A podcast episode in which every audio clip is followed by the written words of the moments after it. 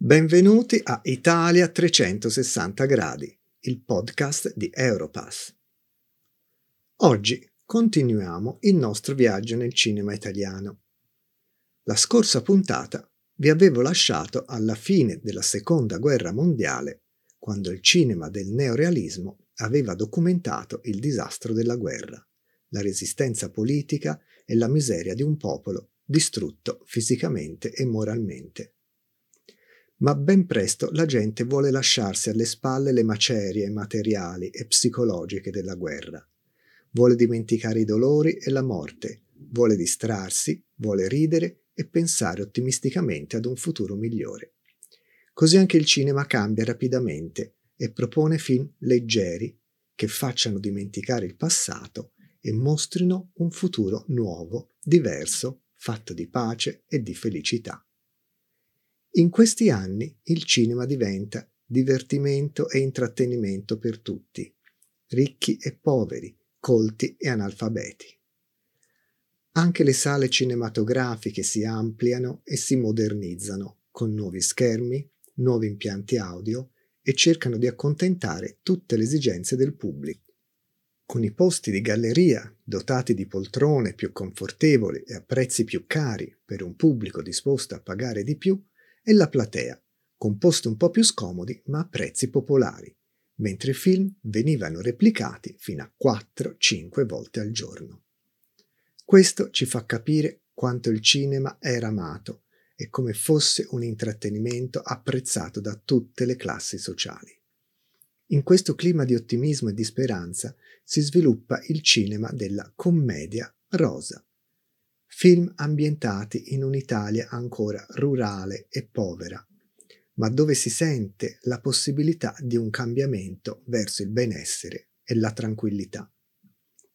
Queste commedie, dai temi superficiali e divertenti, con storie di vita quotidiana e d'amore dall'inevitabile lieto fine, diventano un momento di serenità per il pubblico che affolla sempre di più le sale cinematografiche. In questo clima di maggior benessere si sviluppa tutta una generazione di comici che venivano dal varietà teatrale e diventano i nuovi protagonisti di questa commedia cinematografica, come Macario, Aldo Fabrizi o il mitico Totò, che insieme all'altro attore Peppino creano la più famosa coppia della comicità napoletana. Oltre a tantissimi nuovi comici che faranno ridere e divertire gli italiani di ogni età e di ogni livello sociale. Questi film hanno un successo popolare straordinario e molti di loro avranno dei sequel che dureranno anni, come la serie dei film sul prete Don Camillo e il sindaco Peppone, ambientato nella provincia padana, che ironizza e scherza sulla contrapposizione politica che c'era nell'Italia d'allora tra il Partito della Democrazia Cristiana e il Partito Comunista. Oppure i sequel dei film Poveri ma belli, che diventano un modello di ottimismo per le classi sociali più povere. O la serie Pane, Amore e film che faranno conoscere al grande pubblico le giovanissime attrici che diventeranno icone del cinema italiano. Gina Lollobrigida e Sofia Loren. Le due attrici venivano dai concorsi di bellezza di Miss Italia, che è un fenomeno sociale di enorme successo dell'Italia di allora. Per molte ragazze che cercavano di sfuggire alla povertà attraverso la propria bellezza, nella speranza di lavorare nel mondo del cinema, della televisione o della moda. È da Miss Italia che escono moltissime attrici belle e famose, come Lucia Bosé, Silvana Mangano, e appunto Gina Lollobrigida, ma soprattutto Sofia Loren.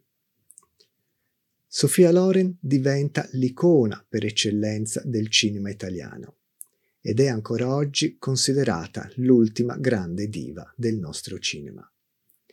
Grazie alla sua straordinaria bellezza e alla sua bravura, sia in film comici che in film drammatici, Sofia Loren avrà un successo incredibile in Italia e all'estero tanto da vincere due premi Oscar e ricevere una stella col suo nome sulla Hollywood Walk of Fame. Ma la celebrità di Sofia Loren in Italia è legata soprattutto al fatto di aver recitato in coppia con uno dei più amati attori del cinema italiano, Marcello Mastroianni. Marcello Mastroianni è stato uno dei più popolari attori italiani, amato dal pubblico e dalla critica che ha recitato parti sia drammatiche che comiche. È stato l'attore preferito di Federico Fellini e con Sofia Loren ha creato una delle coppie artistiche più interessanti del cinema in Italia. Sono stati la coppia iconica della cosiddetta commedia all'italiana, un genere di commedia che si sviluppò tra gli anni 60 e 70 e che possiamo considerare un'evoluzione della commedia rosa degli anni 50. Negli anni 60 il boom economico sta cambiando profondamente la società italiana, che da paese povero e rurale diventa un paese industrializzato. Questi grandi e veloci cambiamenti economici e sociali creano forti contraddizioni soprattutto tra la cultura tradizionalista e patriarcale del sud Italia e la ricca e moderna borghesia imprenditoriale del nord Italia. La commedia all'italiana entra nella società contemporanea come faceva il neorealismo, ma la descrive in maniera ironica e dissacrante, cercando il lato comico e grottesco del comportamento degli italiani. Nella commedia all'italiana si ritrovano tutti i pregi e soprattutto i difetti degli italiani, che in essi si riconoscono e ne ridono. Ma è una comicità spesso molto amara, perché ironicamente rivela i limiti e le degenerazioni della nostra società e i lati negativi degli italiani. Famosissimi in quegli anni i film di Pietro Germi, Ettore Scola, Mario Moricelli, e gli attori Vittorio Gasman, Alberto Sordi e Ugo Tognazzi. Negli stessi anni 50 e 60 si sviluppa anche un cinema completamente diverso dalla commedia, quello che sarà uno dei maggiori vanti del nostro paese, ovvero il cinema d'autore dei grandi registi. Luchino Visconti, Pierpaolo Pasolini, Michelangelo Antonioni, Roberto Rossellini, i fratelli Taviani, Franco Zeffirelli e soprattutto Federico Fellini. Sono nomi conosciuti da tutti gli amanti del cinema in tutto il mondo. I loro film, spesso vincitori di molti Oscar, hanno fatto la storia del cinema mondiale del secolo scorso. Il cinema di questi autori è un cinema colto, intelligente, con finalità non solo commerciali, ma di espressione artistica, politica, culturale, poetica. In modo diverso, ognuno di questi registi sarà un maestro di stile e contenuti altissimi. Antonioni è stato il primo regista che realizza film di ricerca psicologica e di critica alla società borghese. Dallo stile minimalista, il suo cinema esistenzialista farà scuola in Europa. Visconti realizzerà grandiosi film storici e di ispirazione letteraria, che niente avranno da invidiare alle grandi produzioni hollywoodiane. Zeffirelli seguirà l'esempio di Visconti, con film di grande respiro registico, ma anche di grande successo commerciale. Pasolini farà invece un cinema di denuncia sociale, politicizzato, attraverso film che mescolano sperimentalmente diversi generi e stili, sfidando anche la censura italiana del tempo e le critiche della Chiesa cattolica ma il regista forse più famoso e celebrato è stato Federico Fellini. I suoi film sono assolutamente originali rispetto all'epoca e diventano negli anni sempre più visionari e surreali. Un cinema fatto di finzione e astrazione, perché il cinema non deve rappresentare la realtà, ma è, secondo il regista, una forma di arte realizzata dalla fantasia del suo creatore sicuramente uno dei grandi geni del cinema mondiale. Il boom economico e i suoi rapidi cambiamenti portano, come abbiamo detto, a grosse contraddizioni e a grandi ingiustizie sociali. Con l'industria crescente si forma una classe borghese ricca e spietata e una classe operaia spesso sfruttata. In questo clima i due principali partiti politici italiani, la Democrazia Cristiana e il Partito Comunista, si danno battaglia su molti temi, sia politici che economici, ma anche morali.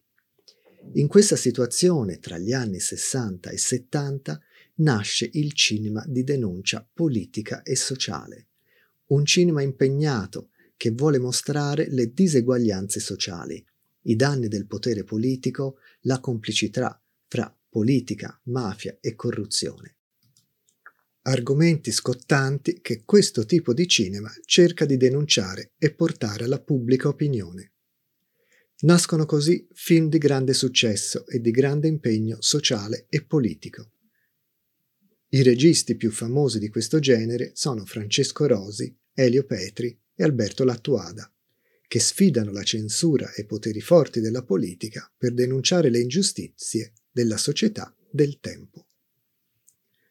Se volete vedere alcuni dei film di questo periodo, vi consiglio assolutamente di vedere, per la commedia rosa, il film Pane, Amore e Fantasia del 1953, con Gina Lollobrigida e il suo sequel Pane, Amore e Gelosia con Sofia Loren. Un grande classico anche il film Guardie e ladri del 1951 con dei bravissimi Totò e Aldo Fabrizi. O il più urbano Poveri ma belli del 1956.